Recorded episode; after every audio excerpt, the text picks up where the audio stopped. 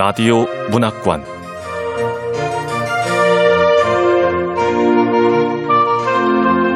한국 단편 문학 특선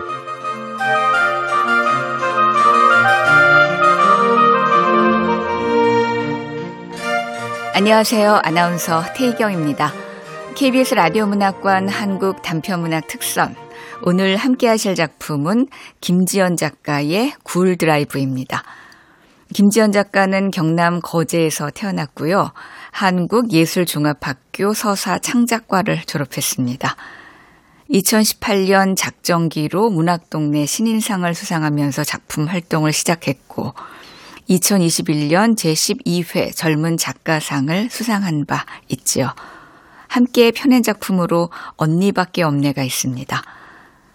KBS 라디오 문학관 한국 단편문학 특선 김지연 작가의 굴 드라이브 지금 만나보겠습니다.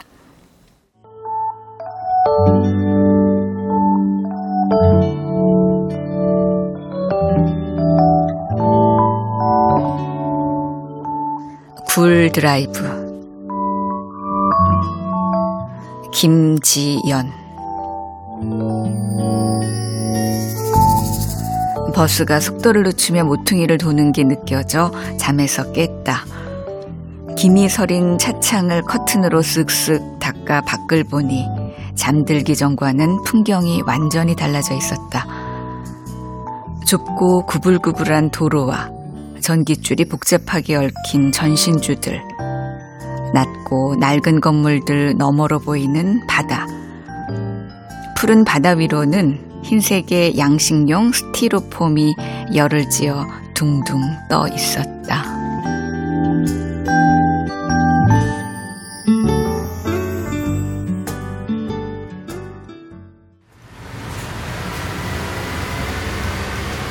어, 이제 거의 다 왔다. 내 시간은 너무 먼 거리라니까. 응? 마중 나올 거가. 내 옆자리에 앉은 여자가 누군가와 통화하는 소리에 나는 속으로 동의를 했다. 맞아요. 4시간은 너무 멀죠. 한편으로는 4시간 정도면 국내 어디로든 닿을 수 있다는 것이 안심이 되기도 했다. 하지만 돌아갈 곳 역시 그만큼 가깝다. 멀리 가도 아주 멀리 가지는 못한다. 좋은 일자리가 있다. 면접 보러 함 내려온나? 삼촌이 내게 전화를 걸어 좋은 일자리가 있는데 면접을 한번 보겠냐고 물은 것이 이틀 전이었다. 처음엔 농담인 줄 알았다. 고향에는 일자리 같은 게 거의 남아있지 않았기 때문이었다. 내가 출향을 결심한 것도 그래서였다. 할 일이 없었기 때문에. 그래도 당시에는 조선소 일자리가 넘쳐나 용접을 배워볼까 생각했었다.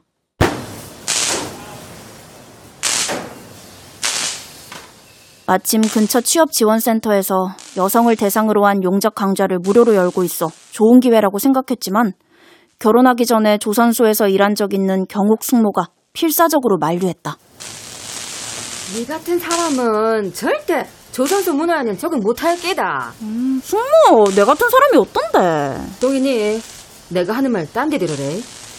조선소가 어떤 데가 하면 말이다. 조선소 문화가 어떤 건지 몰랐지만 숙모와 대화를 나눈 다음에는 나도 납득했다. 어쩌면 내게는 다행한 일이었는지도 모른다. 그 뒤로 조선 경기가 점점 나빠져 무급 휴가를 가거나 이른 퇴직을 하는 사람도 많아졌기 때문이다. 나 같은 사람은 어찌어찌 적응하며 다녔다 해도 방출 1순위가 되었을 것이다. 조선 경기가 나빠지자 떠나는 사람도 빈집도 점점 많아졌다.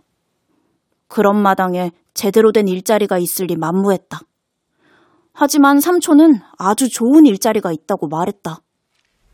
억수록 좋은 일자리가 있다. 뭔데? 어떤 일인데? 함 내려와가 얼굴 보면서 이야기하는 게 안 낫겠나? 아, 삼촌, 뭔 일인지 얘기를 해줘야 내려가는 아이, 하는 일도 없이 월 300은 막 거뜬하다. 월 300? 농담이지?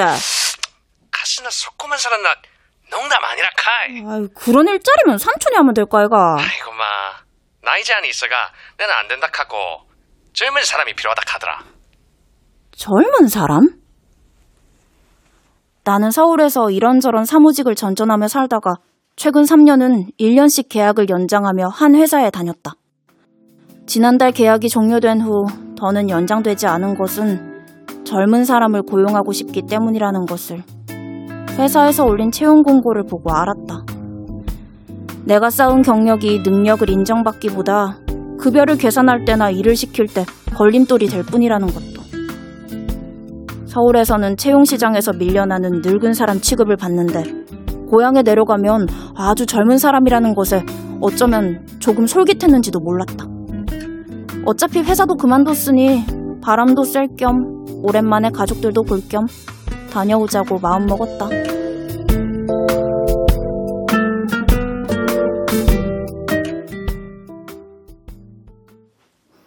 시간이 벌써 자정이 됐는데도 저녁을 먹지 않았다고 하니 엄마가 야참을 차려주었다.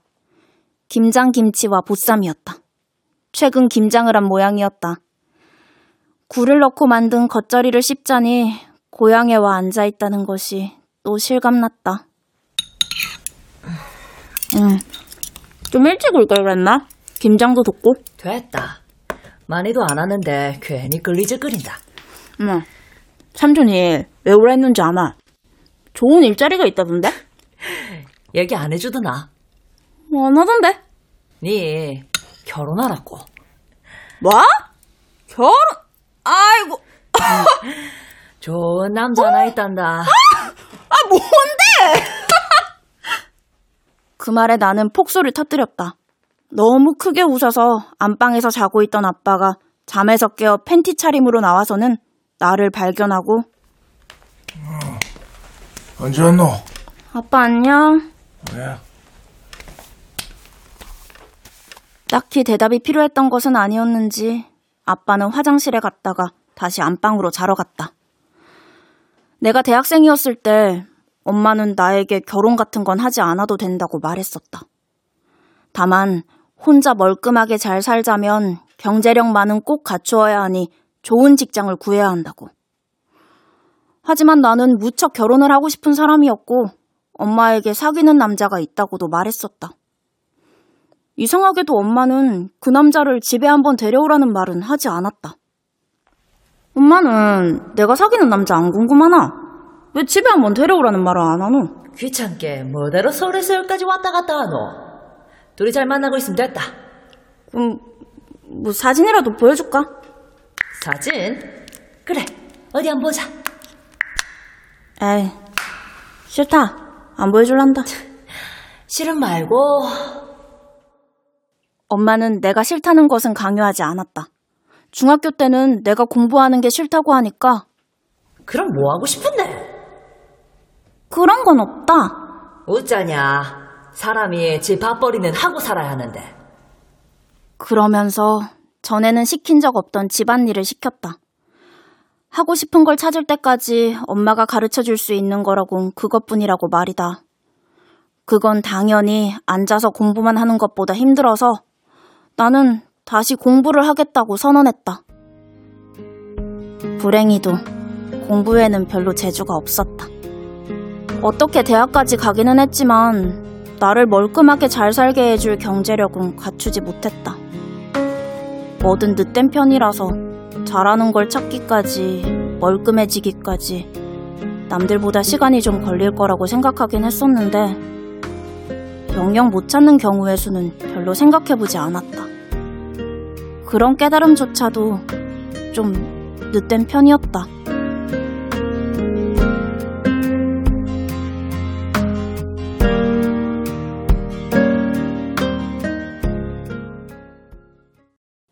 다음 날 아침 일찍 삼촌에게 전화를 걸었다.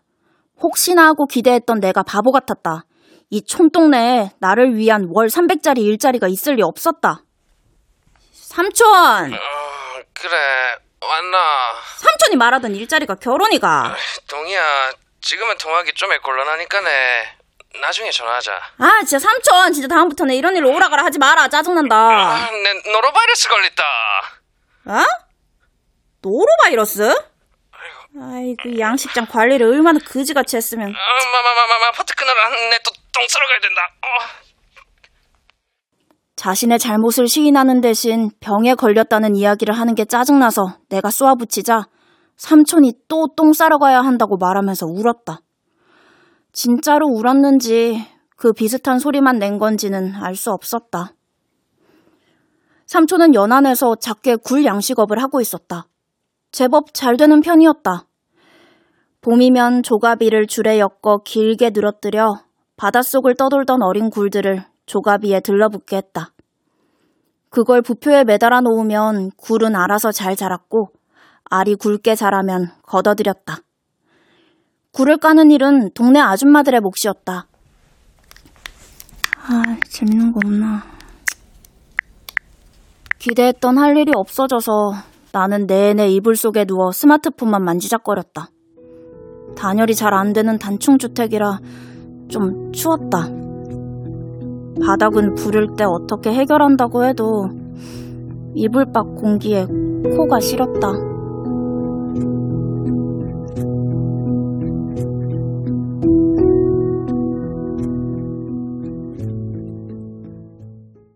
경옥 숙모에게 전화가 걸려온 것은 정호였다.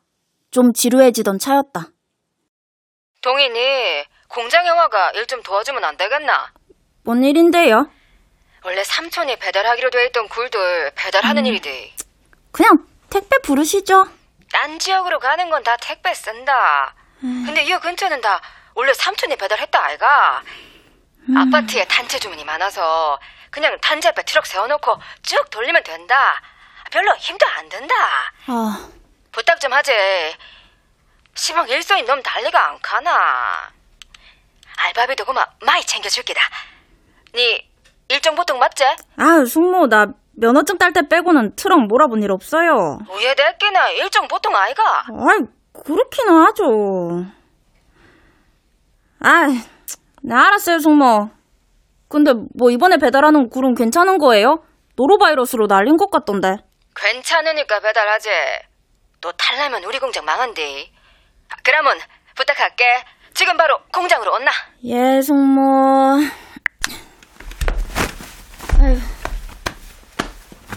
숙모 전화가. 와, 오라 카드나. 삼촌 공장으로 오란다. 에이, 이쁘게 하고 가라. 아, 일하러 가는 거다. 그 남자 만나러 가는 거 아니고? 어, 아니다. 뭐 삼촌 노로바이러스 걸려서 배달 못 한다고. 삼촌 대신에 배달 좀 해달란다. 배달? 그럼 너 가지 마라. 오랜만에 내려와가 쉬고 있는데 뭐 그런 걸 다 시키노? 뭘 심심하기도 하고.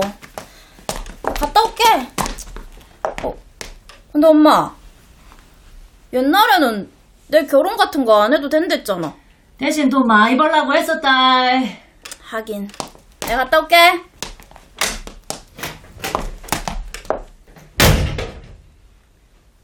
그렇게 말하니 또 할 말이 없었다. 얼른 인사만 남기고 현관을 나서자마자 찬바람이 훅 불어와 문을 쾅 닫아버렸다. 추워. 나는 옷깃을 여미며 공장 쪽으로 향했다. 별로 멀진 않았지만 바닷바람을 쐬며 20분쯤 걸어야 했다. 따로 버스가 다니는 길도 아니고 택시를 불러도 오는 데만도 한참 걸리는 데다 콜 비용을 따로 챙겨줘야 하니 걸어가는 게 제일이었다. 아빠 차를 타고 갈까도 생각했는데 길이 좁고 구불구불해 혹시라도 마주오는 차와 마주치면 낭패였다. 걸은 지 몇 분 안 돼서 후회를 하긴 했다. 서울보다 한참 남쪽이라 연중 온도는 늘 몇 도씩 높았지만 이 바닷바람을 맞으면 그런 숫자는 아무 상관이 없는 것 같았다.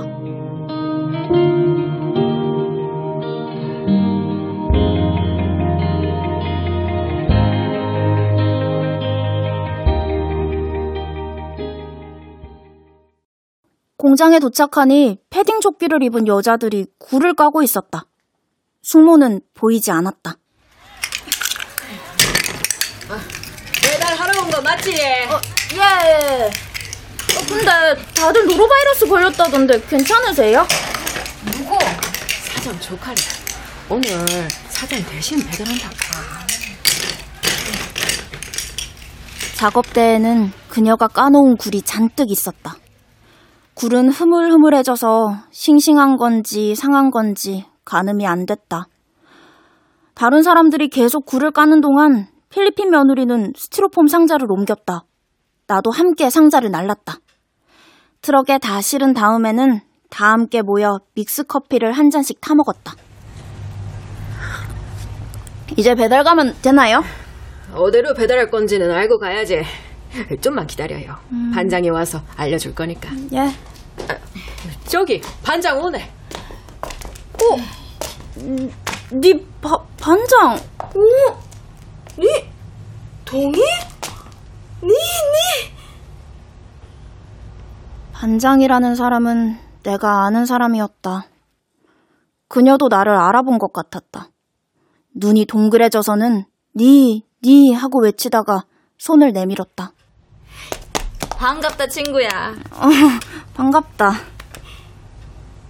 그런 환영이 반갑기도 했지만 우리가 고등학교에 다닐 때 사이가 좋았던 것은 아니어서 떨떠름하기도 했다. 반장은 그때도 반장이었다. 그래도 시간이 제법 흘렀고 그때의 감정들은 그 순간에 그다지 중요한 것은 아니었다. 무엇보다 내민 손을 모르는 척 할 수 없어 마주 잡았다. 아, 맞다. 여가 니네 삼촌의 사제. 니는 서울에서 무슨 강의한다더니? 그건 벌써 몇 해 전이었다. 나에 대한 정보가 거의 갱신이 안 됐다는 사실이 차라리 다행스러웠다. 나는 크게 부정도 긍정도 하지 않고 화제를 친구의 근황으로 옮겼다. 첫째가 내년 봄에 초등학교 들어간다. 세월 빠르지? 소문으로 아이를 낳았다는 얘기를 듣긴 했지만 벌써 그만큼 컸다니 놀라웠다. 나는 이야기가 다시 내 쪽으로 돌아오지 않도록 쉬지 않고 질문을 했다. 다행히 배달을 하러 떠나야 했기 때문에 오래 이야기를 나눌 시간은 없었다. 반장은 차키를 건네면서 필리핀 여자의 어깨를 툭툭 쳤다. 여기 미셸이랑 같이 가면 돼. 나 같이 갑니다. 일 끝나면 맥주나 한잔 하자. 어, 그래. 학교 다닐 때 친하지도 않았던 반장하고 맥주라. 와, 거절할 말을 찾아봐야지. 이미 이야기가 되어 있었던 듯 미셸은 자연스럽게 조수석에 올라탔다.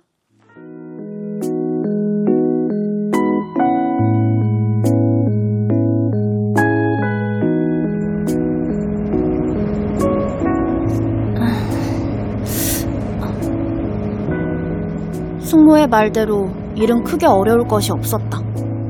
오랜만에 드라이브를 하는 기분마저 들었다. 고향에 오는 것은 명절 때뿐이었고 그때마다 여유가 없어서 어딜 갈 생각은 못했다. 서둘러 제사만 지내고 어른들과 아이들에게 용돈이나 좀 쥐어주고 도망치듯 서울로 올라왔다. 힘들고 지칠 때 고향을 찾아 마음의 평안을 얻는다는 이야기를 나는 한 번도 믿어본 적이 없었다.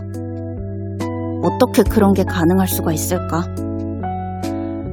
하지만 이번의 드라이브는 내게 평안 비슷한 것을 주었다. 내게도 고향의 어떤 점들은 좋은 추억으로 남아 있었던 것이다. 그게 무엇인지 정확히 설명할 수 없었는데 어쩌면 이런 호젓함이었는지도 모른다. 나는 규정 속도를 지키며 달리면서 가야 할 몇 곳을 방문했다. 대개 아파트 단지였고 경비에게 방문 목적을 밝히자 굴상자를 모두 관리실에 두고 가라는 곳도 있었다. 집집마다 방문해야 할 경우에도 미셸이 거의 모든 일을 순식간에 해치웠다. 나는 짐을 내릴 가까운 곳에 트럭을 갖다 대기만 하면 됐다. 그리고 아파트와 아파트 사이의 도로를 달리면서는 드라이브의 기분을 만끽하는 것이다. 마지막 배송지를 남겨두었을 때 미셸이 물었다.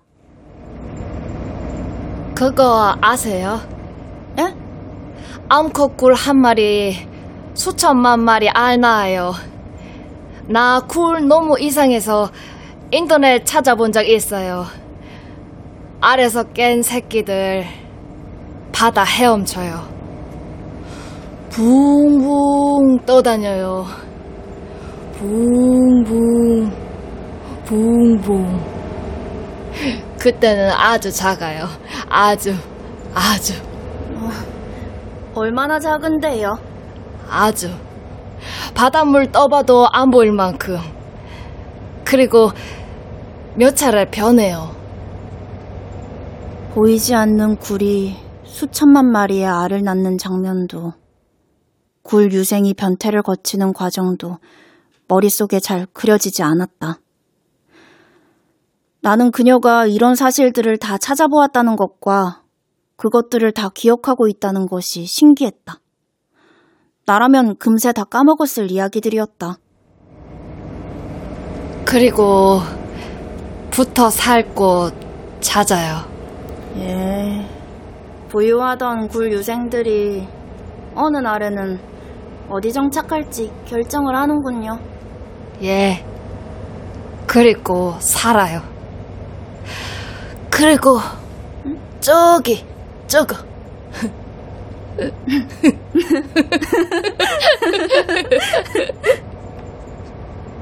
마지막으로 그녀는 집게 손가락을 들어 트럭 뒤쪽을 가리켰다. 우리가 쌓아놓은 굴 상자가 있는 곳이었다. 나도 모르게 웃음이 터져 나왔다. 미셸도 덩달아 웃어서 우리는 같이 한참 웃었다. 언덕길을 지나다 경치가 좋은 공터를 발견했을 때에는 미셸에게 잠깐 쉬었다 가자고 말한 후 차를 세우고 내렸다.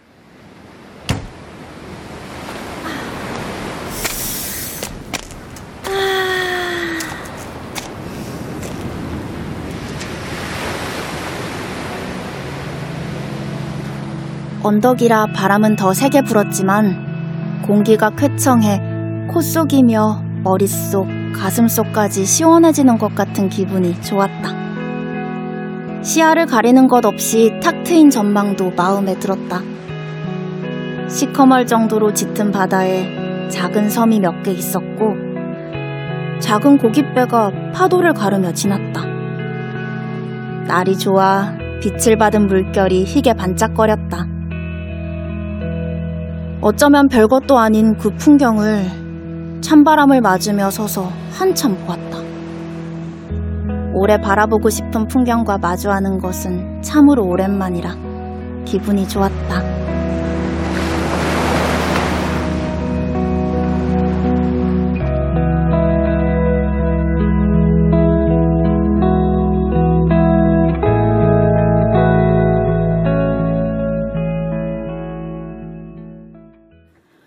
일은 5시가 안 되어 끝났다.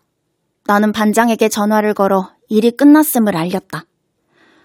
반장은 고생했다는 말뿐 다른 말은 덧붙이지 않고 전화를 끊었다. 미셸, 오늘 고생했어요. 집까지 태워줄게요. 나 결혼 1년 넘었어요. 오, 아이는요? 아직 없어요. 음, 저 서울 삽니까? 네, 서울 살아요. 나 서울 가고 싶어요. 서울 안 가봤어요? 한 번도? 예, 한국 올 때 김해로 왔어요. 그 신랑한테 한번 놀러 가자고 해요. 신랑 바빠서 안 된다 해요. 내 친구 서울 호텔에서 노래 불러요. 나 노래 잘 부릅니다. 서울 언제 갑니까? 내일 저녁요. 나 데려가세요. 네? 나는 깜짝 놀라 그녀를 돌아보았다. 그 말은 완전히 진심인 것처럼 들렸기 때문이다. 농담입니다. 앞에 보세요. 아, 농담이라는 말은 참 간편하다. 모든 말들을 금방 가볍게 만들어버린다. 공장 부근 사거리에서 그녀는 차를 세워달라고 했다. 어, 집 이 근처예요. 여기서 걸어가면 돼요. 아, 발음이 찬데 집 앞까지 모셔다 드릴게요. 아, 아이, 아닙니다. 아니에요. 걷고 싶어요. 그러면 저 횡단보도 앞에 세워드릴게요.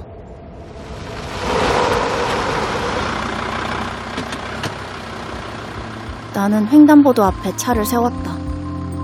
미셸은 내게 작별 인사를 한 후 차에서 내려 걷기 시작했고 나는 금세 그녀를 앞질러 갔다.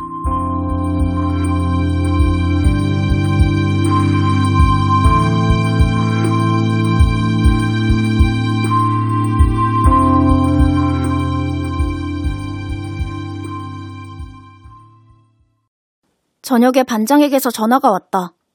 아까는 공장에 갑자기 주문이 밀려와 정신이 없어 금방 끊어야 했다며 이제 퇴근을 했는데 낮에 말한 대로 한잔 하지 않겠냐는 것이었다. 낮에는 반장이 술을 마시자고 하면 어떻게든 핑계를 대고 거절할 작정이었지만 집에 돌아와 엄마의 잔소리를 듣던 중이었으므로 얼른 승낙했다. 어디서 볼까? 괜찮으면 우리 집으로 올래?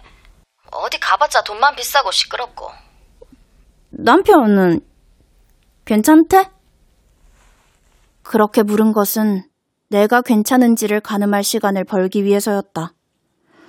집까지 찾아갈 만큼 잘 아는 사이도 아닌데 이렇게 냉큼 초대를 받아들여도 될까? 거의 10년 만에 보는 건데? 반장은 무슨 생각으로 집에서 보자고 하는 걸까? 괜찮아. 아, 아들이 있어서 외출하는 게 힘들 수도 있겠다. 치킨 시켜 놓을 테니까 올 때 맥주만 좀 사올래? 또 먹고 싶은 거 있어? 아니, 치킨이면 돼. 나는 아빠의 차를 빌려 반장의 집으로 갔다. 원래 가려고 했던 동네 마트는 몇 달 전 문을 닫은 것 같았다. 반장이 산다는 아파트 단지 근처까지 가서야 마트에 들릴 수 있었다. 맥주 6캔과 아이에게 줄 만한 과자도 샀다. 한라봉을 싸게 팔고 있어서 그것도 한 상자 샀다.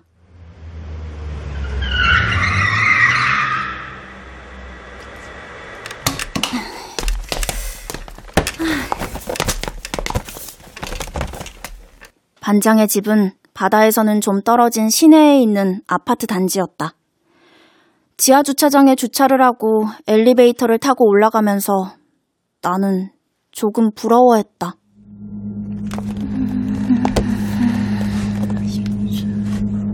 지방이니까 집값이 싸긴 하겠지만 그래도 2, 3억은 있어야 살 수 있는 집이었다.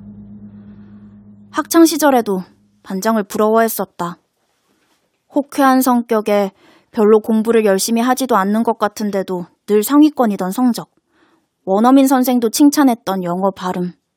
100m 달리기에서 늘 1등을 하던 것. 하나씩 나열하자면 끝이 없을 것 같았다. 하지만 반장은 대학을 가지 않고 고향에 남아 이듬해에 결혼했고 바로 아이를 낳았다. 반장을 아는 사람들 모두가 그 선택을 의아하게 여겼다.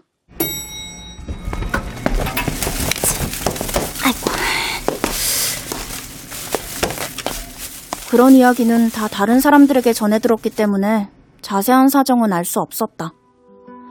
소문은 진짜 중요한 이야기는 빼놓고 금방금방 퍼지니까. 친하게 지내지 않았으니 결혼할 때나 아이를 낳았을 때 따로 축하의 말을 건넨 적도 없었다. 친하지 않았을 뿐 아니라 나는 반장을 싫어했다. 반장이 나를 싫어했기 때문이었다.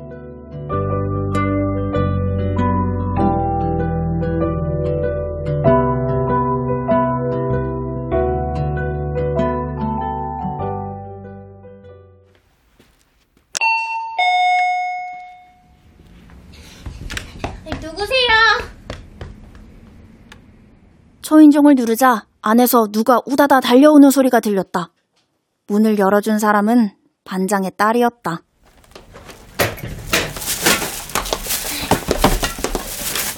안녕하세요. 오, 안녕. 이름이 뭐야? 민정이에요.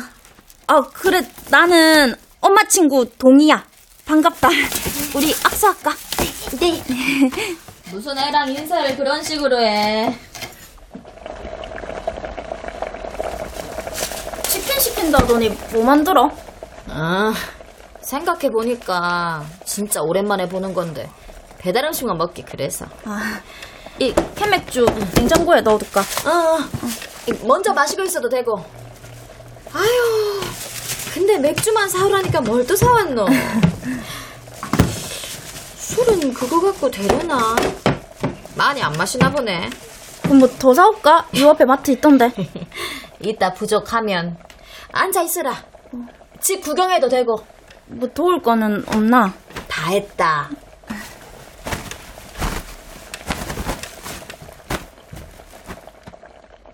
나는 코트를 벗어 식탁 의자에 걸어두고 천천히 집을 둘러보았다. 방바닥도 공기도 따뜻했다. 방은 세 개에 전망도 좋았다. 지은 지 얼마 되지 않은 아파트였다. 분양을 할 때 아빠가 전화를 걸어와 주택 청약 통장이 있느냐며 나에게도 하나 신청해보지 않겠느냐고 물었던 기억이 났다. 나는 고향에 내려와 살 생각이 전혀 없었기 때문에 거절했다. 13층 높이의 베란다에서 전망을 보고 있자니 그때 분양을 받았어도 좋았겠다는 생각이 들었다. 물론 가점을 받을 일이 없는 내가 당첨될 확률은 낮았을 것이다.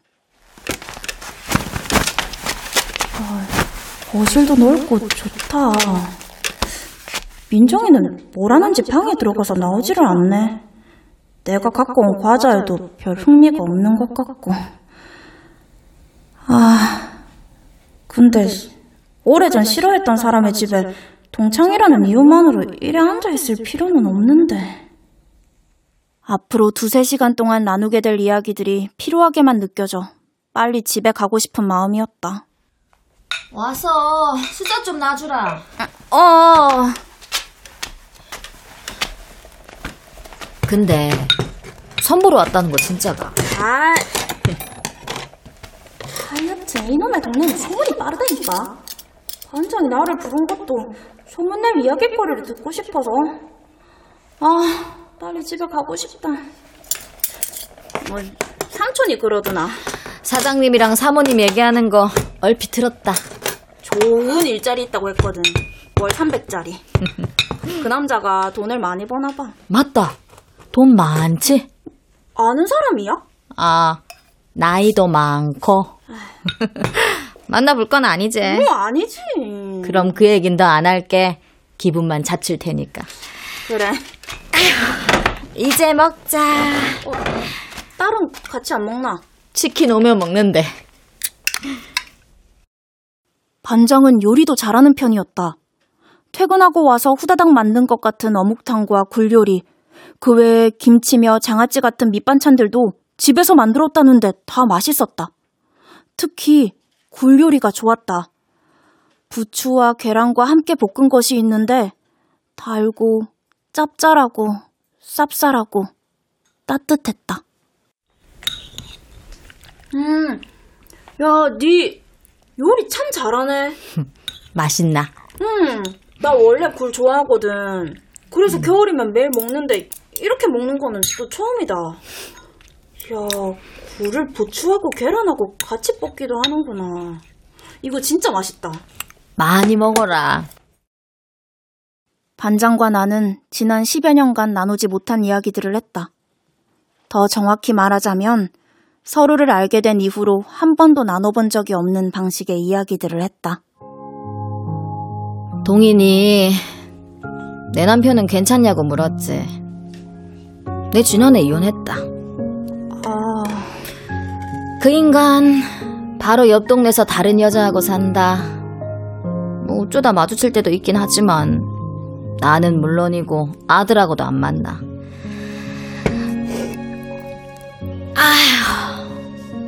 다른 도시로 가버릴까도 생각해 봤는데 완전히 낯선 곳으로 갈 용기는 없더라.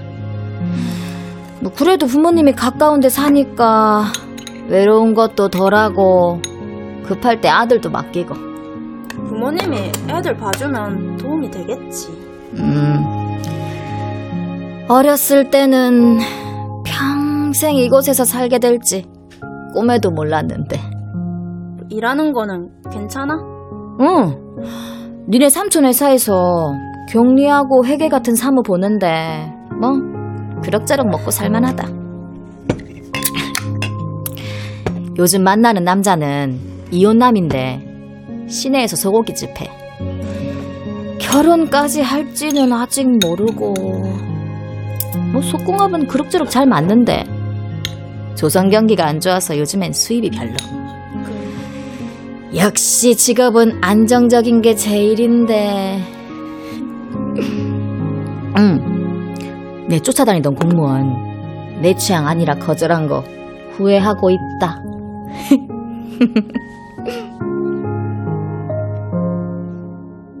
반장은 아주 오랜만에 말을 하는 사람처럼 자신의 신상에 대한 이야기를 쏟아냈다. 나는 한참이나 고개만 끄덕였다. 문득 그걸 깨달았는지 반장이 물었다. 음, 니는 어떻노? 나는 반장이 내게 들려준 이야기들에 대한 답례로 내 이야기도 들려주고 싶었지만 별달리 떠오르는 일이 없었다. 그래서 짧게 얘기했다. 원룸에서 살고 있다고 말했다. 최근에 다니던 회사를 그만두었다는 이야기는 하려다가 하지 않았다. 이제는 결혼을 할 생각도 없다는 것은 말했다. 어차피 만나던 사람과도 헤어졌다는 이야기는 애초에 할 생각이 없었다. 결혼 그거 안 해도 된다. 전에는 고향에 내려올 생각이 전혀 없었는데 이젠 어찌 될지 잘 모르겠어. 서울 집세 감당하기도 힘들고 꼭 서울에 살아야 할 필요가 있나 뭐 그런 생각도 들고 지방에서 사는 게 나한테는 맞는 것 같기도 해. 반장도 나처럼 해야 될 말, 안 해야 될 말 골랐을까? 반장도 어떤 거는 분명 생략했겠지. 내려온나. 나랑 한 번씩 이렇게 술도 마시고 놀자. 응. 근데 오늘 너무 내 이야기만 했네. 사실 오늘 집에 초대한 건 옛날 일을 사과하고 싶어서인데. 옛날 일? 뭐 알고 있었는지 모르겠는데 나 고등학교 다닐 때 니를 엄청 싫어했거든. 왜? 나는 몰랐던 사람처럼 굴었다. 모를 수가 없었다. 너무 티를 냈다. 교실에 앉아 있는데 내게도 다 들리게 다른 친구들과 야, 동이체 좀 이상하지 않나? 수군거리며 낄낄댄 적도 있었다. 하지만 어디가 좀 이상한 건지는 말하지 않았다. 그건 잘 모르겠어. 아, 어릴 땐 다들 그렇잖아. 어떤 일을 하면서도 왜 하는지도 몰라. 그냥 하는 거야. 뭐 어쩌면 싫어할 게 필요했는지도 모르지. 우리가 보기엔 넌 뭔가 좀 이상했나 봐.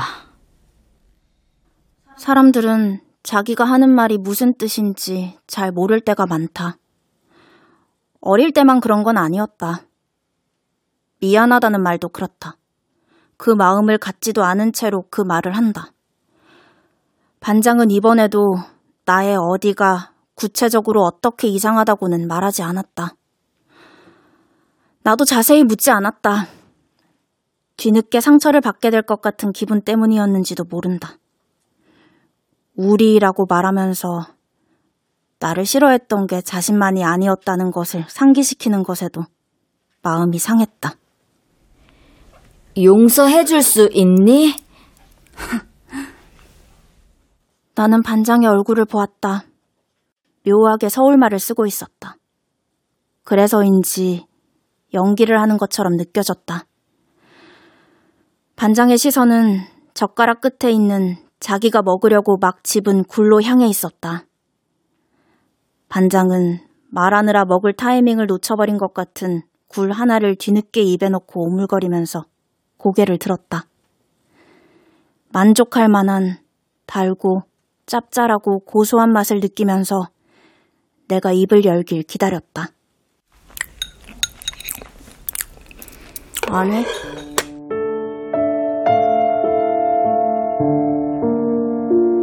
내 대답에 반장은 어이가 없다는 듯한 표정을 지었다.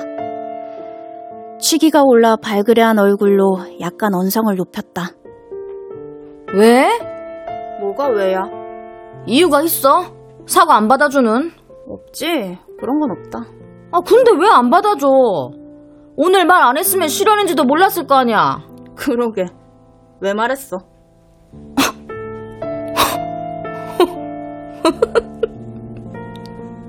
왜 어이가 없어? 웃기는 취했나? 술이 야가네.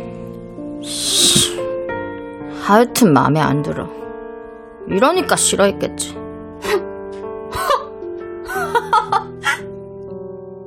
이번에는 내가 어이가 없는 표정을 지었다. 절로 그런 표정이 지어졌다. 그리고 나 역시 좀 취했는지 웃음이 나왔다. 왜 웃어? 그러는 너는 엄마, 치킨 언제 와? 치킨 안 와. 반장은 심술궂게 대답했고 얼마 지나지 않아서 치킨이 왔다. 민정은 몇 조각 먹지도 않고 잠이 온다고 칭얼거렸다. 반장이 민정에게 양치질을 시키고 잠자리를 봐주는 동안 나는 가겠다는 인사를 했다. 반장이 배웅하려고 했지만 그럴 필요 없다고 하고 얼른 나와버렸다.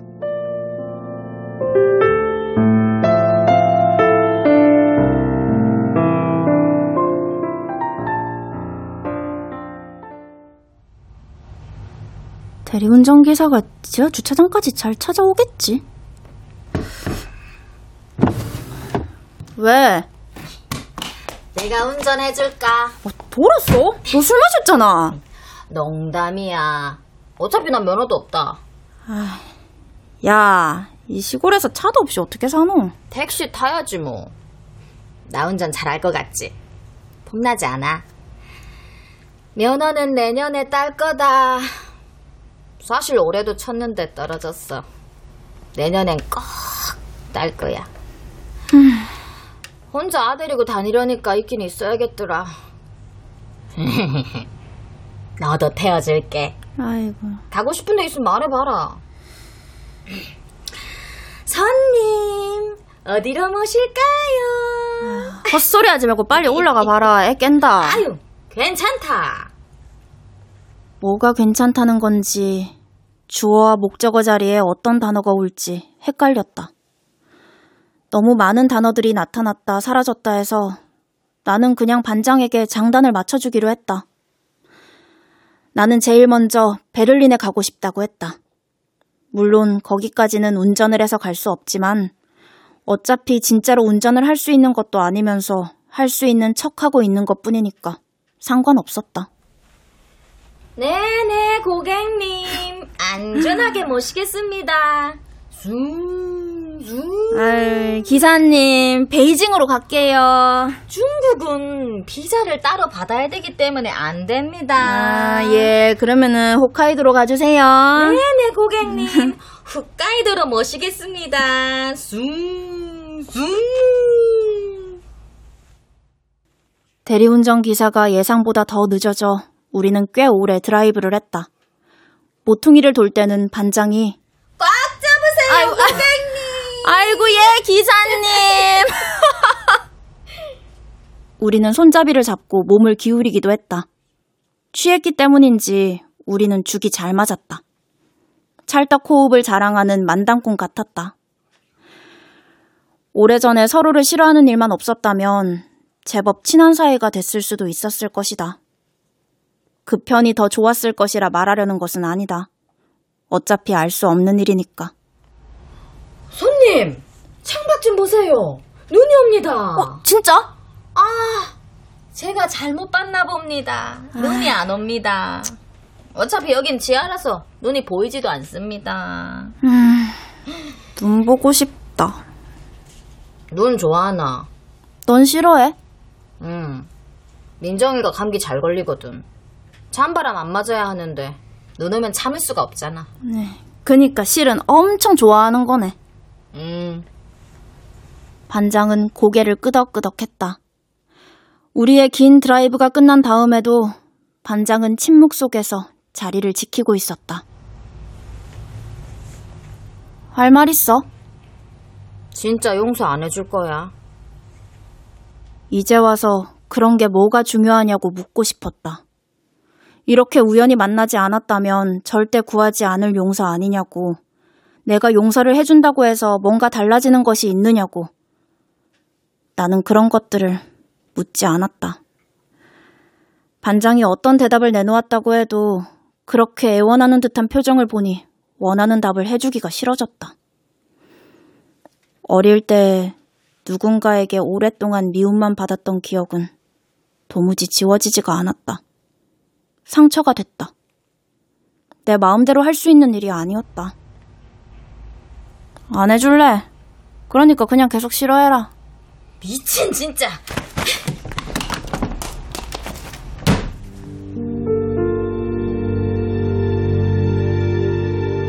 반장의 표정은 빠르게 일그러졌다. 어쩌면 나도 그저 누군가에게 상처를 주고 싶었을 뿐이었는지도 모른다. 반장은 짜증난다는 듯이 거칠게 문을 열고 차에서 내려서는 있는 힘껏 쾅 닫고 떠났다.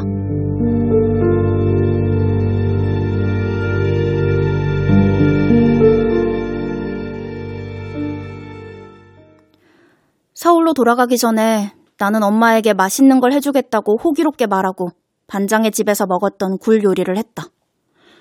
엄마는 충분히 맛있다고 했지만 내 입엔 그날 먹은 것만큼 맛있지가 않았다. 고민하다가 서울로 향하는 버스 안에서 반장에게 물어볼 결심이 섰다. 고향에서 점점 멀어지고 있다는 생각을 하니까 그곳에서 일어난 일들이 모두 대수롭지 않게 느껴졌다. 그날 먹은 굴 말이야. 요리법 좀 알려줄래? 내가 보낸 카톡을 확인한 반장은 다른 말은 없이 요리법을 캡처한 사진을 보내주었다. 재료는 빠짐없이 다 들어갔는데 순서가 달랐다. 고마워 라고 인사했지만 그 옆에 일은 서울에 가까워질 때까지 사라지지 않았다. 어쩌면 나를 차단했을 수도 있겠다고 생각했을 즈음에 답이 왔다. 또 먹으러 와. 뜻밖이었다. 그 문장을 물끄러미 보면서 나와 다시 만나고 싶다는 건가 의아해하는데 또 메시지가 왔다. 용서는 안 해줘도 되니까 그냥 와. 그건 또 알 수 없는 말이었다. 반장도 자기가 무슨 말을 하고 있는지 잘 모를 것이다. 나는 도무지 알 수가 없어서 커튼으로 차창의 습기를 닦고 창밖이나 보았다. 어? 눈이다!